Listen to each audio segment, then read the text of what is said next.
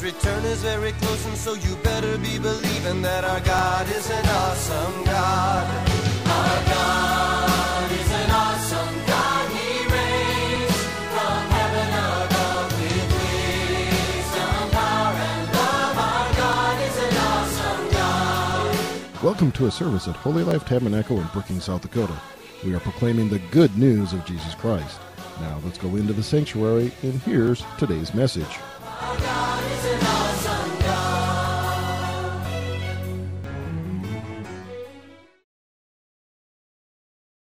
Essie's got them, all right. Thank you, Essie. So if kids want to go back there, they can. The rest of us, let's stand for a little bit. Let's take our Bibles. Say it with me. This is my Bible. I am what it says I am. I have what it says I have. I can do what it says I can do. Today I'll be taught the Word of God. I boldly confess. My mind is alert.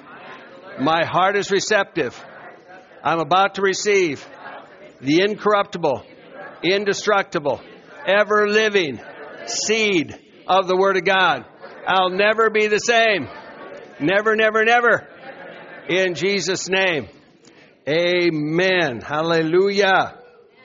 Hallelujah. Thank you, Jesus. All right. Kids, young people. Exciting time. You can look at things like say, oh, where, where's the world going? Or you can look at it and say, wow, what a great opportunity. Amen. And if you look at it according to the Bible, you're, you're going to say, wow, what a great opportunity. Jesus took the children in Matthew 19. Jesus took the children up in his arms and he blessed them. You know, it'd be interesting. What did he say? I don't know, but I think he just spoke blessings over them. Matthew 19. Do we have that? There we go. So they brought him to Jesus. The parents brought the children to Jesus. Instantly, parents bring their children to Sunday school, which is good, amen, or kids' night out or vacation Bible school. But the training really begins in the home, amen. So Jesus laid his hands on them and he prayed. And I think each Sunday you always have to remember who's around you, who's watching you. If you're an adult, you've got kids watching you. And so, so your influence is bigger than what you think. Even if they're not your kids, they're watching you. And so you can take your hand real easy, bless them, bless them, lay your hands on them. You know, and we're overseas, especially India, no one leaves, no one leaves. Kids are sleeping on tile floors and so forth. No one leaves until they have a hand of blessing on them. And so uh, it could be midnight, they're still going to have a hand of blessing. The parents want that. So Jesus put his hands on them and blessed them. The disciples rebuked the parents, all right? And, and said, and Jesus said, let the little children come to me, forbid them not, for such is the kingdom of heaven. Now this is not talking about water baptism. It has nothing to do with water baptism. People will make doctrines out of something that are not scripturally correct. It's all about blessing children. Amen. So, so Jesus laid his hands on them. He laid his hands on them. He blessed them and then he left from there. So, so it has everything to do with the blessing. We should do this in our homes. We're always doing this at our house. We did it yesterday again. We had a family meal and so forth. So even could be the big kids. We're, they're just, they'll wait at the door and they're waiting for us to hug them and bless them. Could be our adult children. Our adult children. My son is now much bigger than me. He's a weightlifter and so forth. And uh, he'll wait. He'll wait for the blessing and I'll, and I'll hug him and bless him and so forth. And same for all the kids. Even kids they bring with them to meals, they're going to wait for a blessing. So all this is important, amen. It's something you, you just do you should make it a habit in your life of blessing the people that are around you. Jesus did it. We can do it too. Amen. Turn your neighbor say, you can do this. You can do this. Now, from there, you know, remember the, the, the triumphal entry in Jerusalem, Matthew 21. Of course, it was emotional. People are coming into the city, you know, and, and all these things are happening. Now, what's wonderful about it also is that parents brought out their kids. First of all, parents can be emotional. Say hallelujah. Some of you today are, are kind of like uh, maybe needed another hour of sleep, but you have to shake yourself. You can be excited for Jesus, and their kids were. All right. So so of course, they brought him into the city and so forth. But let's go to verses 14, 15 in that area. Uh, 14, 15, 16. So then people came into the, Jesus brought, you know, kind of cleansed the temple. Then people came, Jesus healed them and so forth. The scribes and Pharisees saw the wonderful things that Jesus did. Children were crying in the temple, Hosanna, the son of David. And of course, the religious people were indignant. But, but children were excited. Children were excited. So we're not just talking about just noise, we're talking about godly noise. Where they're excited for Jesus. They're, they're praising Him and so forth. So children are running around praising Jesus, worshiping Him and so forth. And Jesus just said, Do you hear what they're saying? Uh, they said, Do you hear what they're saying? Jesus, yeah, I hear what they're saying. Have you never read out of the mouths of babes and sucklings, nursing infants, you protected, perfected praise? And that comes from Psalm 8. But God wants children not only to be blessed, but to be used. And I believe, I believe we have to uh, constantly endorse this in our homes, constantly encourage these things, speak these things, speak life over our children or over any children that you're around. Speak life, speak blessing. Remember years ago, there was a young uh, child that came with the, our kids to church and so forth, and she was going to go into school, uh, just going to start school, and she said, I hate school. And I said, How can you hate school? You've never been to school yet. But you know, her mama didn't, didn't finish school and so forth. She hated school already because of a mentality that she heard at home. And I said, Oh, no, no, no. I said, That's not the way you're going to think. Jesus blessed you with the mind. He blessed you with talent, and you're going to be blessed in school. And from that time, she'd come to church here. She'd come to our house for meals. We speak blessings, blessings, and blessings. And that girl grew up, graduated from high school, now graduated from college with her degree, and so forth like that. And so because of, because of a change in someone speaking into her life, wasn't even our daughter, but, but God spoke to her, changed her life for His glory. You, you've got a powerful witness, amen? And so there's so many things that people hear in life that are negative. Well, speak something that's positive. Speak something that will counteract the negativity that, that, that they hear in the world. Amen? Amen. See, you have to do that yourself because otherwise you yourself are going to be overwhelmed by negativity. If you feast on the things of the world, it's going to be negative. That's like trying to attach yourself to the false vine, trying to find life, and you're never going to find life. Life is only in Jesus. So you have to speak life to yourself, to others around you. And folks, you don't stop doing it. So, like I say, our children are growing. They have their own children and so forth. All these things. We're still doing it though. You don't stop doing it. It's a parental, uh, it's a parental blessing that you can do it. Sometimes people think, well, now they're parents, now they're off on their own. Now they're off on their own, but you still can do that. You still can speak blessings. They can live in another state. You can still text blessings. You can still uh, FaceTime them. You can speak things over them. Amen. You don't, you don't ever stop doing the things that God wants you to do. Now, in 1 Corinthians, then, 1 Corinthians 14, uh, the Bible here kind of gives us a model. Don't be, uh, don't be uh, children, uh, immature, childlike in your thinking. Be infants, infants in the matter of evil, completely innocent and inexperienced, but in your minds be mature.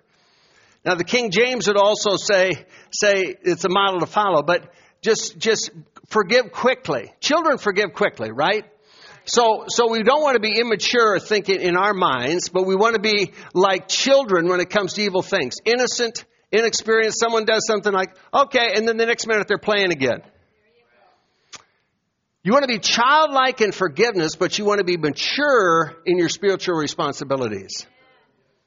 Amen. So, so you, you, you know, the world itself, of course, is holding offense on everything.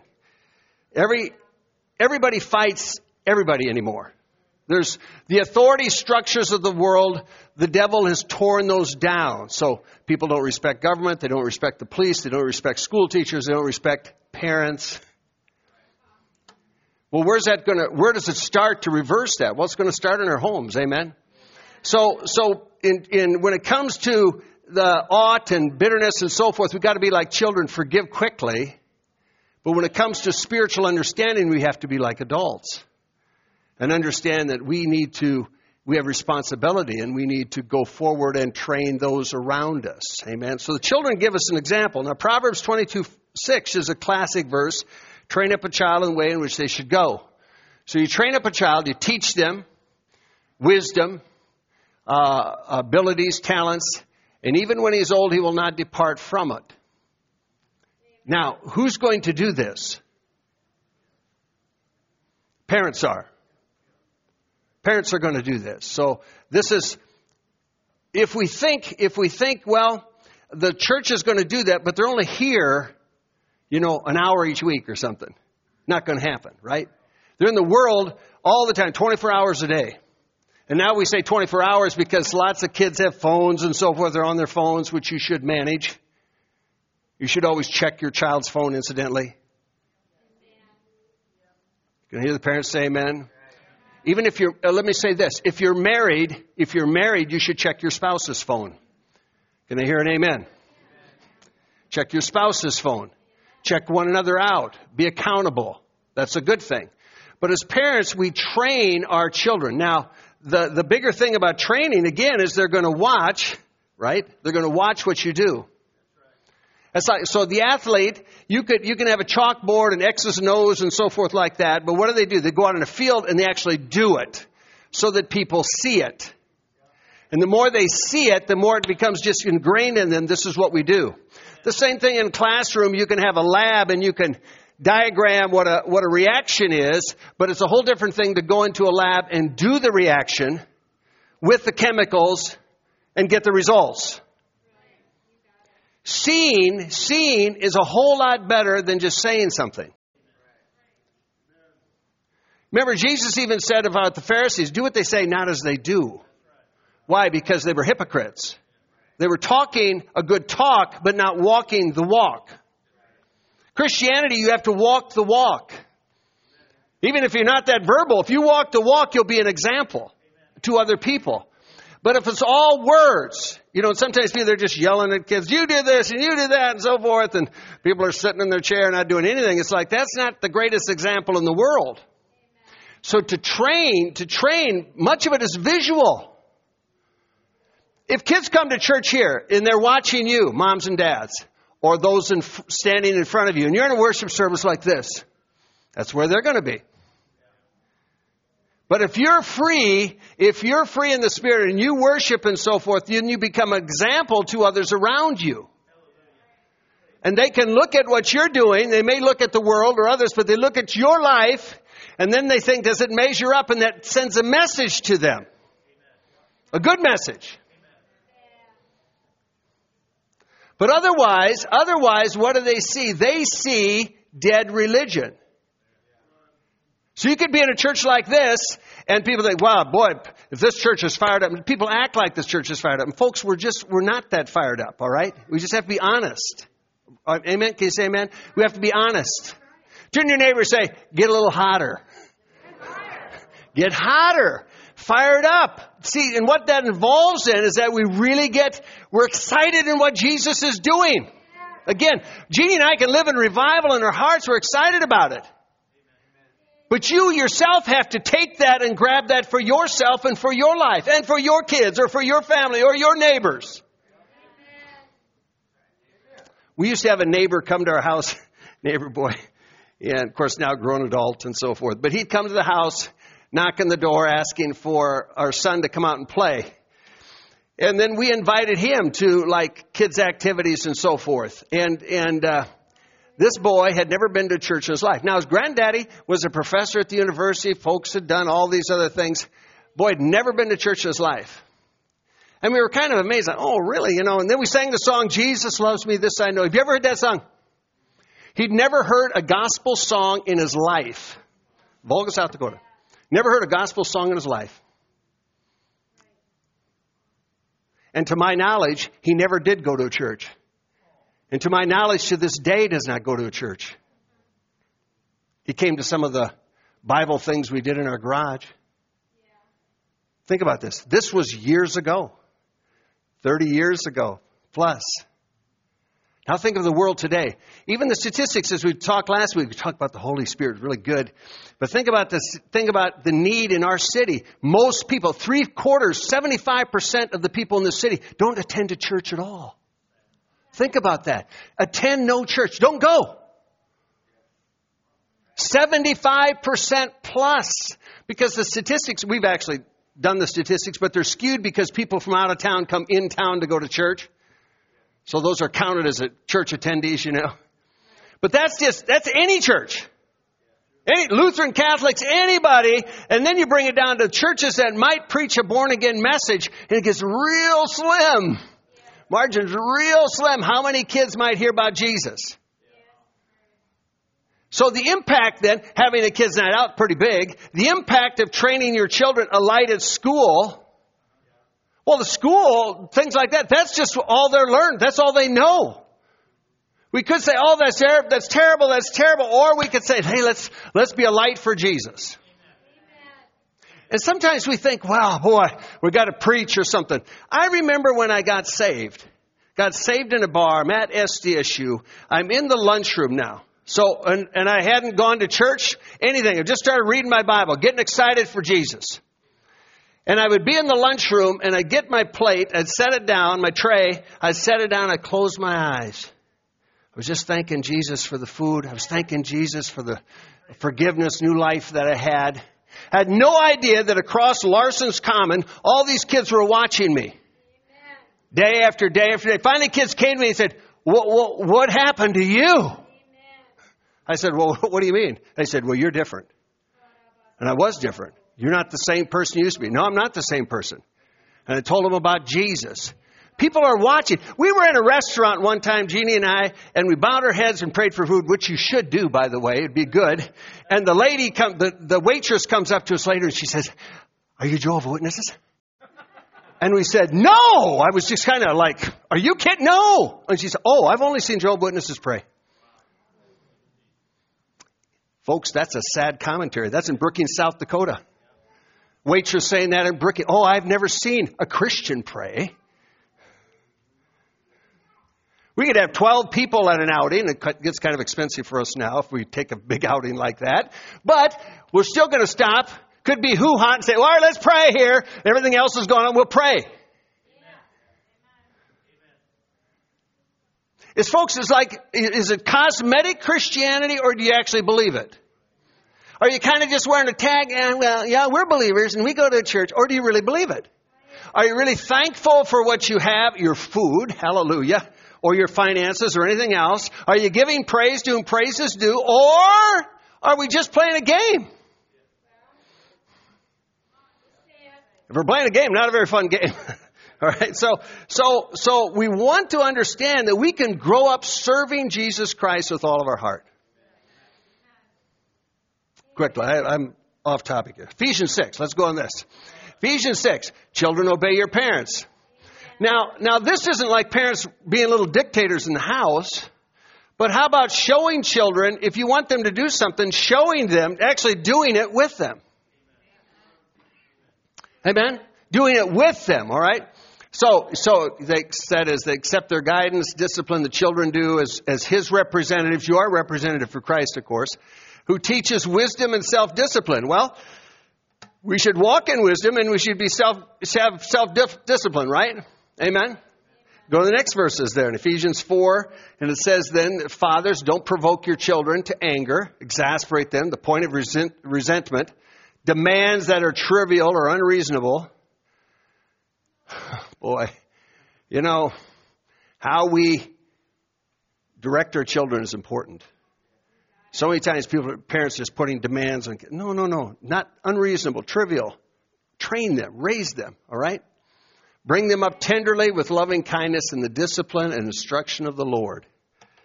It'd be like say, you ought to read your Bible. Or you could just say, hey, let's sit down and read some scriptures. Let's sit down and read some scriptures today. You know, if you haven't done it, your kids might go, huh? Huh? What? what? Who are you? Let's sit down and read the Word. And, and, and for that matter, get some scriptures from Proverbs loaded with wisdom, but all kinds of stuff to sit down and say, hey, let's, let's read this. I saw a good verse. Let's read this. Kind of quiet in here.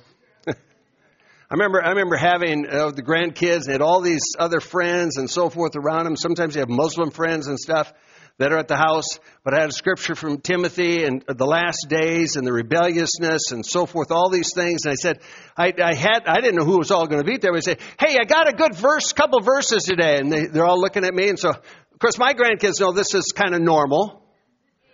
And so I began to share the scriptures and they're going, that's good, Papa. That's good. You know, it was good for all these kids to hear it. Amen? You know, it isn't like, it isn't like you walk away and they're going, boy, your grandpa's just wacko. They don't say that. They don't, in fact, in fact, the kids know, the kids know, in fact, if there's real trouble, they'll call my daughter and tell her to call Nani, have Nani pray. Because why do they do that? Because her prayers are answered. It's actually going around the circle, all these young people, those, call Nani, her prayers are answered. Could be anything comes up. They'll say, call Nani. Someone gets hurt in the court. Call Nani. Her prayers are answered. Well, I believe it's true. 2 Timothy 3. Is it possible for a child not to stray? And the answer is yes. So Timothy is that example. So Timothy is, is uh, uh, continuing the things which you've learned, assured of, knowing where you've learned them, that from a child you've known the scriptures. They're able to make you wise for salvation through faith which is in Jesus Christ. So from a child, Timothy took hold.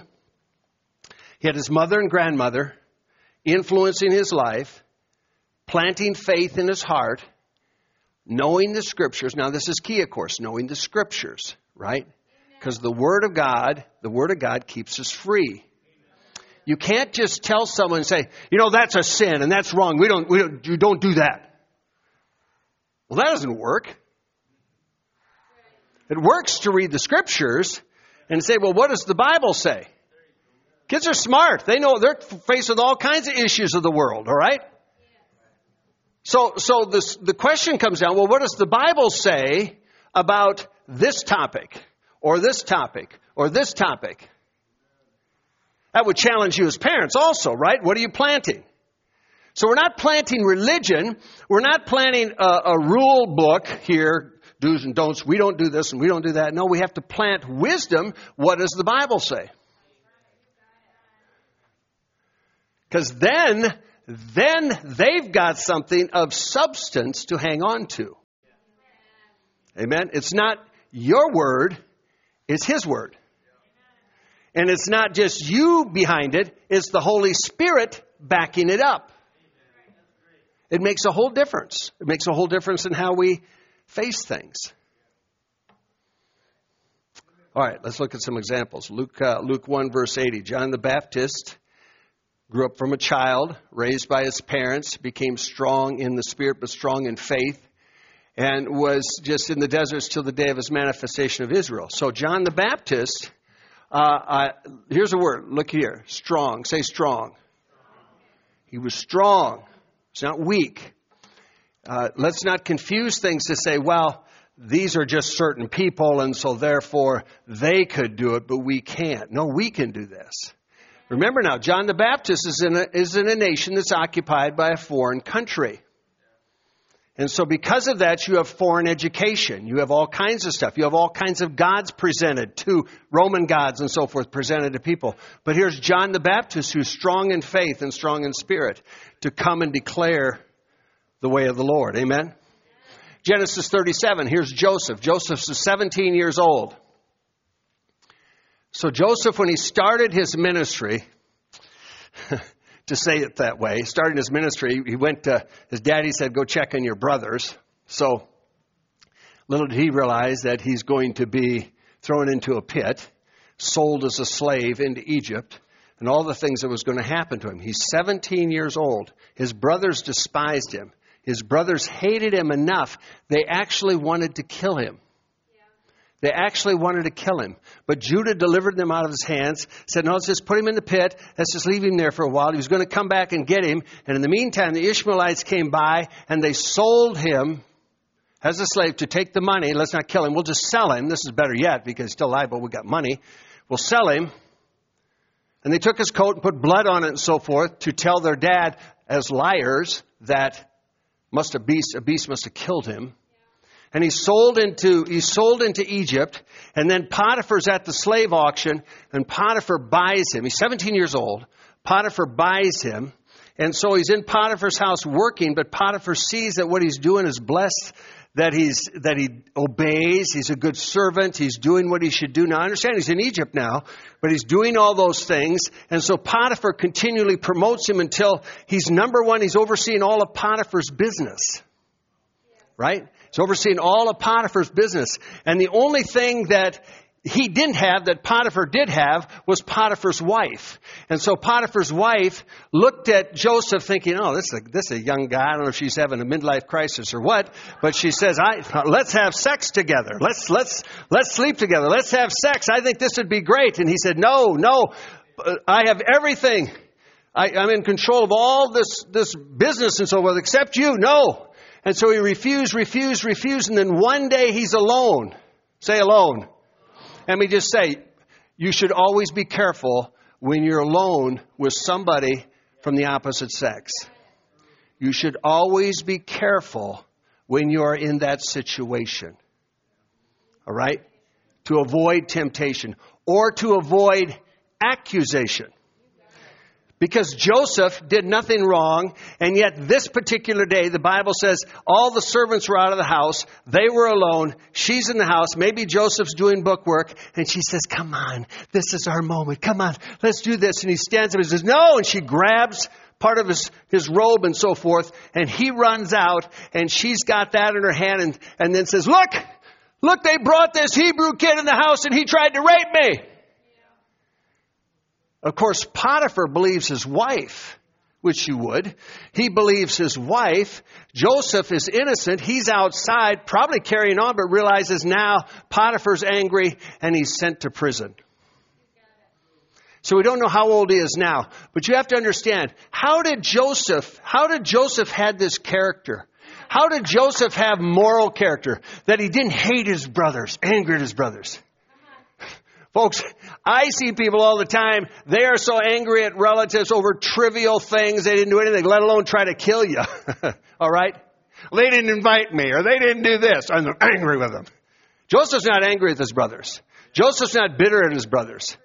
Joseph's not bitter at Potiphar's wife. Hello? Now he's in prison and he's spending time in prison and he's doing chores and there's a, of course, a warden and so forth. So he's doing, he's feeding, probably gave him jobs. He's feeding him and the warden sees, hey, this guy's a good servant, trustworthy, and he put him in charge of the prison from the inside. Character. And you remember the, remember the story, the baker and the butler, baker and the butler had the dreams, all right? And so they, they, they're sad someday, they're both sitting there and, and Joseph says, well, what's wrong with you guys? Well, we had a dream and I couldn't, I don't know what it means. And he said, well, tell it to me. So the butler tells him the dream and he says, the dream is da da da da, and you'll be released. And remember me, when you get to Pharaoh, when he restores your butlership, remember me to the king because I'm falsely accused. And the baker sees that, well, that was a good interpretation. Here's my interpretation. And his interpretation was the other way. He says, You're going to be hung for your offenses. And the butler's released. And he goes into Pharaoh's court again, and now he's serving and tending to Pharaoh and so forth. I always ask the question how, how can you have such a dramatic event in your life and forget, forget who was the one who interpreted the dream. But he did. And so two years pass. Say two. Two years pass. And Pharaoh has his dreams and so forth. And he, he doesn't know what to do and can't figure it out. And the butler thought, oh, my bad. There was a guy in prison who can do this. And so Pharaoh says, there's a guy can interpret. Yeah, there's, that's how I ended up here.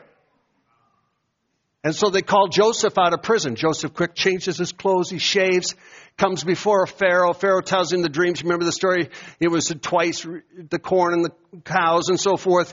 And Pharaoh, Joseph says it's repeated twice because it's going to happen. And Pharaoh says, who, who can we put in charge of all this except this guy who's got wisdom and the Spirit of God in his life? And Joseph goes from the prison to the palace in one day, and he's second in command, right into Pharaoh, and rides in a chariot just like Pharaoh. Now he's got all the power, so to speak, that you could have. But somehow his daddy and his mama must have taught him something as a child as he learned, maybe when he was 10 and 12, and he became a teenager, 13, 14, 15, 16, 17, and here he is now, who could what do you suppose? Don't you suppose Potiphar and his wife are like, oof, oof, I don't want to go to that. You know, Potiphar was a notable person. And what do, what do you suppose when they had some festivities, government festivities, and here's Potiphar's wife? Hello. She could have been hung. All right? Potiphar could have been demoted and all that. And how about the butler? As the butler's standing there, I forgot. All the, he had the power to, to take, to bring revenge on everybody and didn't. And why is that? Because he had character that he learned as a child and he maintained it through his life that brought uh, deliverance actually to the whole world because of the, the drought that came on the world and the wisdom that he had. All because of what he learned. You can't, you can't get, get away from this. He learned this someplace. It doesn't just happen. And I have to say, he learned it at home. It's a good thing, amen? He learned it at home to live this way for God. Let's look at David quickly a second. 1 Samuel 16. David was not invited to his own ordination service, right? And Samuel says, Hey, is this, is this, I'm coming to anoint the next king. Is this everybody here? And, and Jesse said, Well, well, there's a young one. He's out in the pasture, probably a teenager, right? And Samuel says, Well, bring him. We're not going to sit down. We're not going to sit down. We're going to have these festivities till he comes. So they sent and they brought David in. He was ruddy, uh, bright eyes, good looking. The Lord said, Arise and anoint him, for this is the one. He was anointed of God. I think, again, training from his mom and dad, from Jesse, even though he wasn't invited, played a musical instrument, worshiped the Lord out in the pasture, had the character of God to put his life on the line when his brothers didn't, put his life on the line to defeat the lion and the bear, to, to watch faithfully over that flock you learn this at home. He became an anointed worshiper. He became somebody who played an instrument, played skillfully. Hey, listen, if your kids want to play something, let them play it. Let them play something godly. Find them an instrument, all right? I mean, I mean, just things. People come here and could practice on the drums or guitar or whatever. Here, you know, I mean, just learn, let them learn to play. Amen? Because, because God wants to anoint young people. So David began as a young person, worshiping, living, and having the character of God in him, in his life. Amen? All right, let's go to Daniel chapter 1 a second. So this is the case for Daniel. We, you know that story, right? So, how did Daniel get to uh, uh, the next kingdom here, so forth? They instructed the king the masters of the universe to bring some of the children of Israel, the king's descendants, and some of the nobles, and so forth. The young men in whom there was no blemish, good looking, gifted in all wisdom, possessing knowledge, quick to understand, had the ability to serve in the king's palace, that that I might teach them the language and the literature of the Chaldeans. So he's in the Babylonian Empire. Daniel's one of four in specific, three, the other three Hebrew children himself, specifically highlighted here. Now they were captives. They're young people, all right? Understand this. They're young people. They're school age. And they're going to be schooled, they're going to be schooled in the in the curriculum and so forth of the Babylonian Empire. They're going to lose, learn their language and their literature and their customs and so forth. All that's going to happen. And they're young people. Now keep in mind that when people are taken out of countries like this, their parents are probably killed. So they went in, they took a village, take care of some people, and they bring out, they pick, try to bring the best kids that they think of, and they bring them out of that village. And they bring them into Babylon to make them, quote, Babylonians. All right? So, you have young people now that are facing a new culture, harsh training in, with gods and all these other stuff of a Babylonian empire. Their parents are dead. But the point is, what's in their heart? And where did they learn it? Where do you learn to stand in God, to stand in victory, to stand against adversity? Where do you learn this? Well, you learn this, they're learning it at a young age. And so here they are facing these things, all right? So they're good kids and so forth. Now they're in a place they never wanted to be. Verse 6.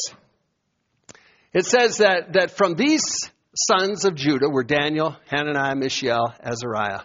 And Daniel purposed, notice this, he purposed in his heart that he would not defile himself with the king's delicacies or with the wine that he drank. Therefore, he questioned the chief of the eunuchs that he might not defile himself.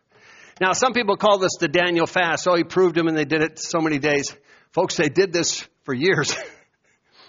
they lived this lifestyle and were proven and so forth. Notice now, they purposed in their heart. They're not going to defile themselves, which means it's like, no, I have trust in, I, we would say, Jesus Christ. My trust is in Jesus Christ. I'm not going to live like the world. I'm not going to eat the king's food that's sacrificed to idols. I'm not going to worship those idols. I'm not going to live by those idols. I'm going to live by what has been placed in my heart. Say character. So they purpose in their heart godly character, I believe, that his mom and dad planted there. Amen. So, so in other words, mom and dad, moms and dads say, "Oh, we got to get ready because next week we're going to be taxed." So remember this now. If we're not here to this over, you got to live for God. You got to do this and that. No, no, that's not good enough. You train as a lifestyle. It's a process. You don't just learn things overnight. You don't just learn things on the board. Oh, there's the board. There, there's the place for life, guys. No, no. You live by doing it. Don't Christians, adults, parents shouldn't shouldn't deceive themselves to think somehow I'm a Christian, so somehow my kids are going to live that way. They will live that way if the word is planted in them that way. Scripture, character, plant, the planted of God. Then they'll live that way.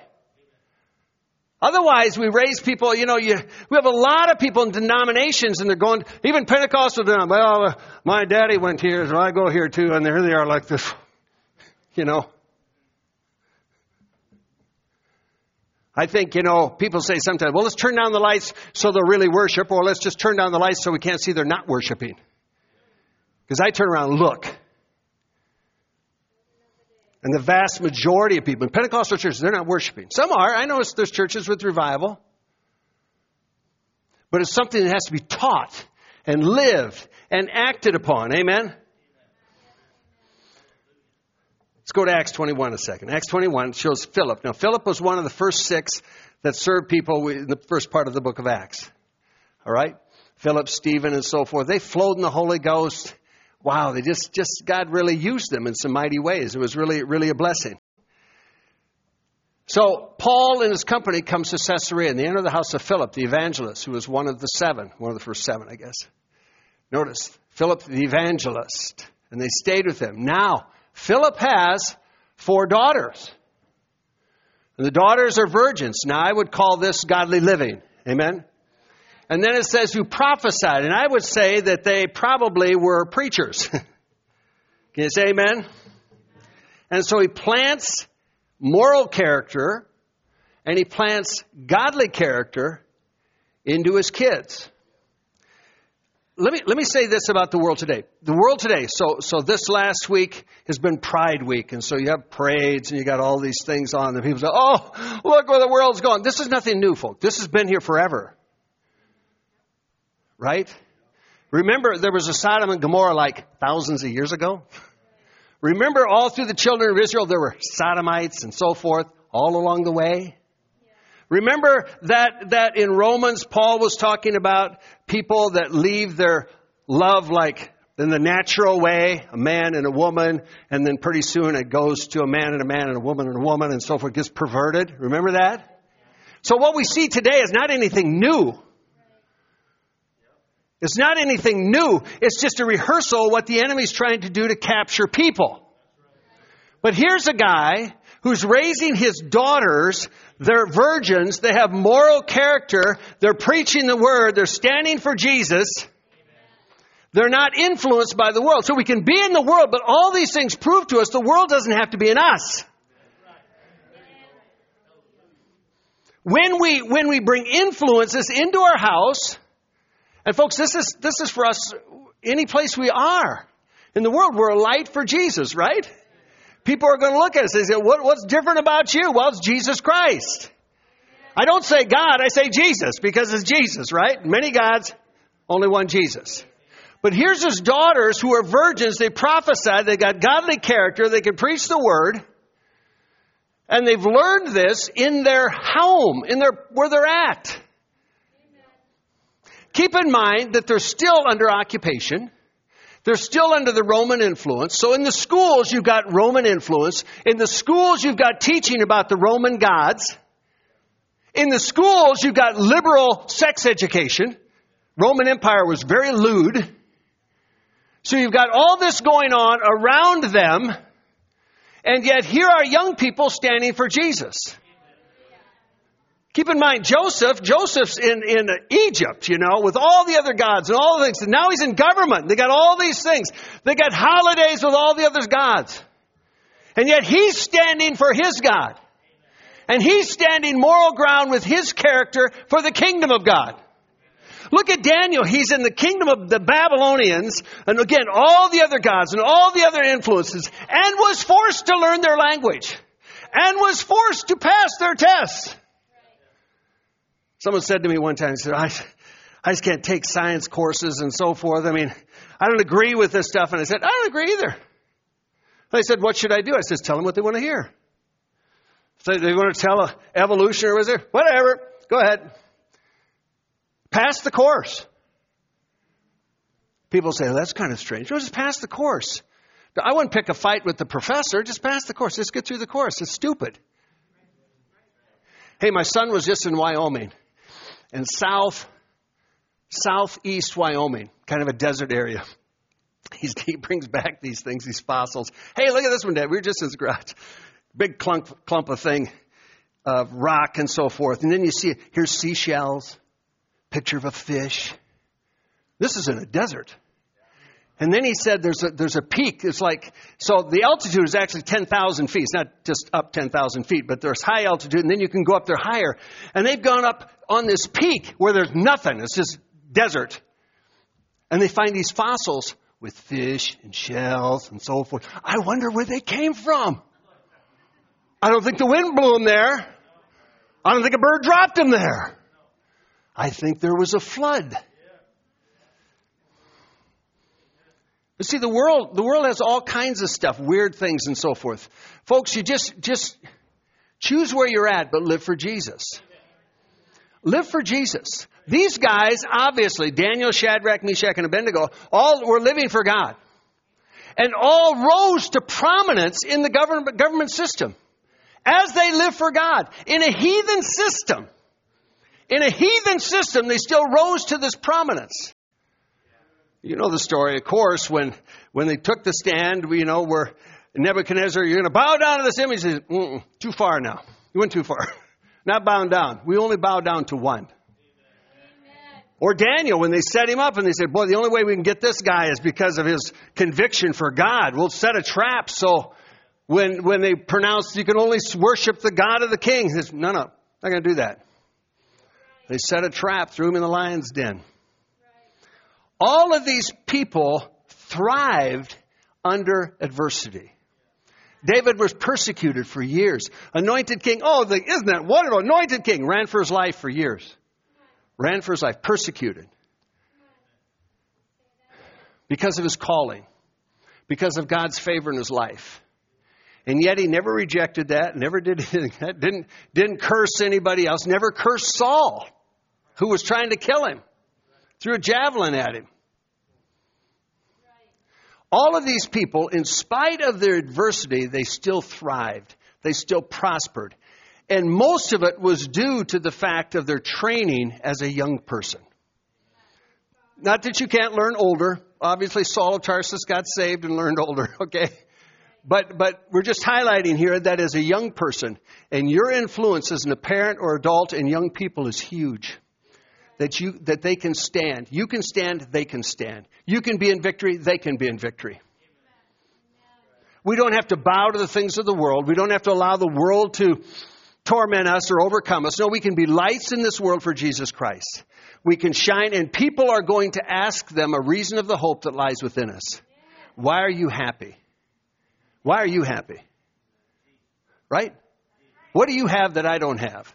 When all the rest of the world, all these other things are happening. And folks, on every front, there's things happening, okay? Keep in mind, keep in mind, the devil puts something out here like the magician, putting out, so everybody's looking at it, but under here, he's doing something with his other hand. There's all kinds of things happening around us in the world around us. You can't, you can't focus on one thing. You have to understand we are in the last days, and this is a time that we shine for Jesus Christ. We don't know when He's coming back again, but we do know that we are His ambassadors. And we can do it. Turn to your neighbor and say, You can do this. You can, find a young, is there any young people there? Say, You can do this. we don't have to be defective morally, spiritually, or anything. We can be strong we can be strong in Jesus Christ. We can say no to sin. Amen. We can say no to temptations. We can say no to the pressures of the world. Amen. We can say no to those things. Oh, that's not going to make you popular, but it's not a popularity contest. But the point is, it can help some people get saved. Because there will always be some of those people that, that are caught in the valley of decision and then they see your life and they think, I wonder what they got. In a quiet place, they may come and ask, What do you have? What do you have that I don't have? Even years ago, one of the, we're going to close here, but even years ago, one of the Muslim students here at the university and so forth came, saw college kids on fire for Jesus. And so I was contacted and he set up a visit and we met on campus and we had to find a place that was real secure. And then had, he talked in very low tones. So I leaned over and kind of listened to him as he talked to me because he'd heard about Jesus and he heard about that how good he is and so all the things that he saw in other people's lives and he was a Muslim. But he said just by me talking with you now they'll kill me. You know right here in Brookings you have death threats by the way. Right here in Brookings you have death threats. And so he had his friends in other countries. And he, he once put online something about questioning something about Islam, just one question. And the rhetorical remarks came back now we can kill you. You question your faith. Now we can kill you. His mom and dad were evangelists for Allah. They were evangelists. And he was hungry for Jesus. And so I kept talking to him, very low tones about Jesus. He'd stop and look around occasionally. We'd talk some more about Jesus. And he said, My parents are, are getting sus- they're suspicious because they think I'm not radical enough for Islam. And so they sent one of them to Brookings to be in the mosque. And so I have to go every day to pray. He says, I don't know what to do. And I said, You can go with your parents. You just, you just don't have to pray to Allah. Amen. You can pray to Jesus. Amen. And He'll answer you right where you're at. Get down on your knees. But in your heart, you're praying to Jesus. Remember, of course, when Naaman got healed, he said, he says, what am I going to do? I'm with my master and I go into the temple and so forth. He said, don't worry about it. Just go in the temple because you can still worship God. You're up in your master.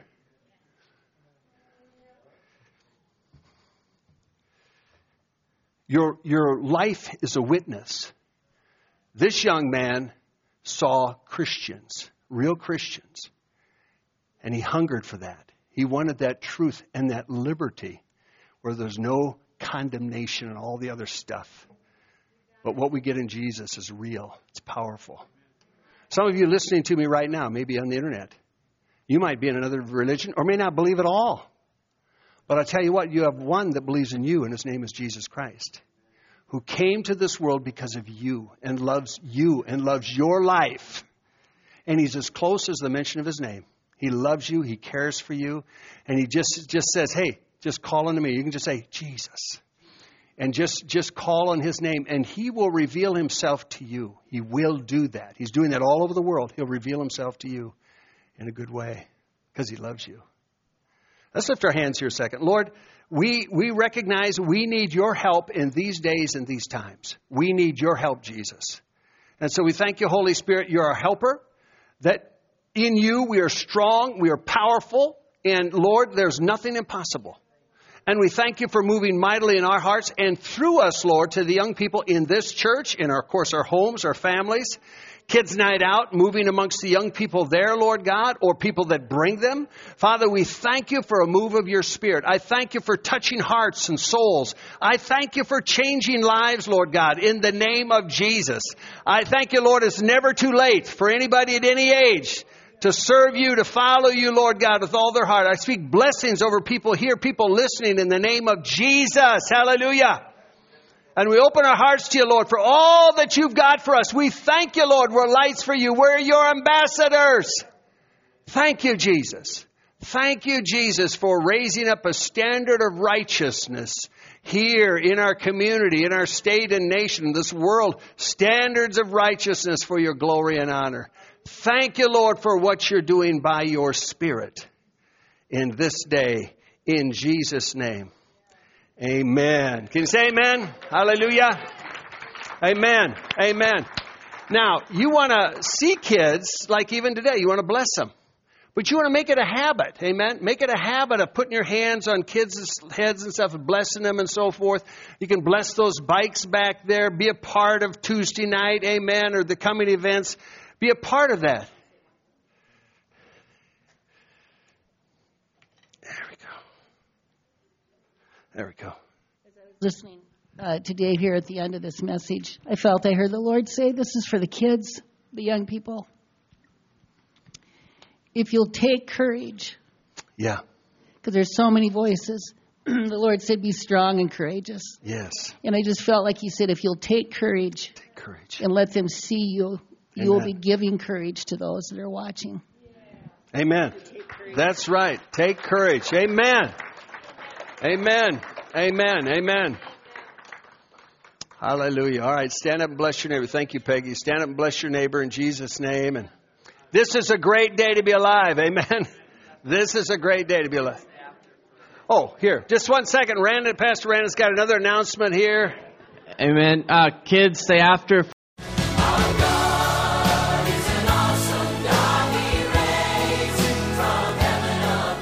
Thank you for listening to this inspirational message. We trust that you were encouraged in your faith. For additional information or resources, please contact the church at 605 692 4616. You can email us at holylife at brookings.net or visit our website at holylifetabernacle.com. If you're in the Brookings area, please stop by to visit a service. We are located at 241 Mustang Pass, just off Main Avenue South. Our service times are Sundays at 10 a.m. and 6:30 p.m. Also Wednesday nights at 7. God bless you.